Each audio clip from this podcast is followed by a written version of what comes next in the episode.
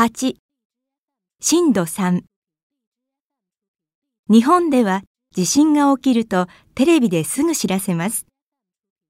突然部屋がガタガタと揺れて、あ、今のは地震だなと思ってテレビをつけると、ただいまの地震は震度3でしたとか震度4でしたと言っているのを聞きます。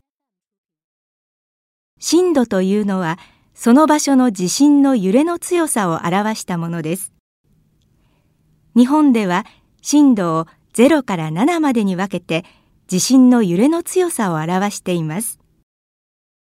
震度3というのは建物の中にいる人のほとんどが揺れているのを感じる強さです。また震度4というのは震度3より強い揺れです。かなり怖い感じがします。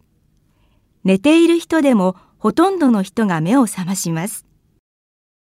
気象庁は全国各地に震度計という機械を置いて地震の揺れを測っています。それで日本のどこかで地震が起きるとすぐ震度を知らせることができるのです。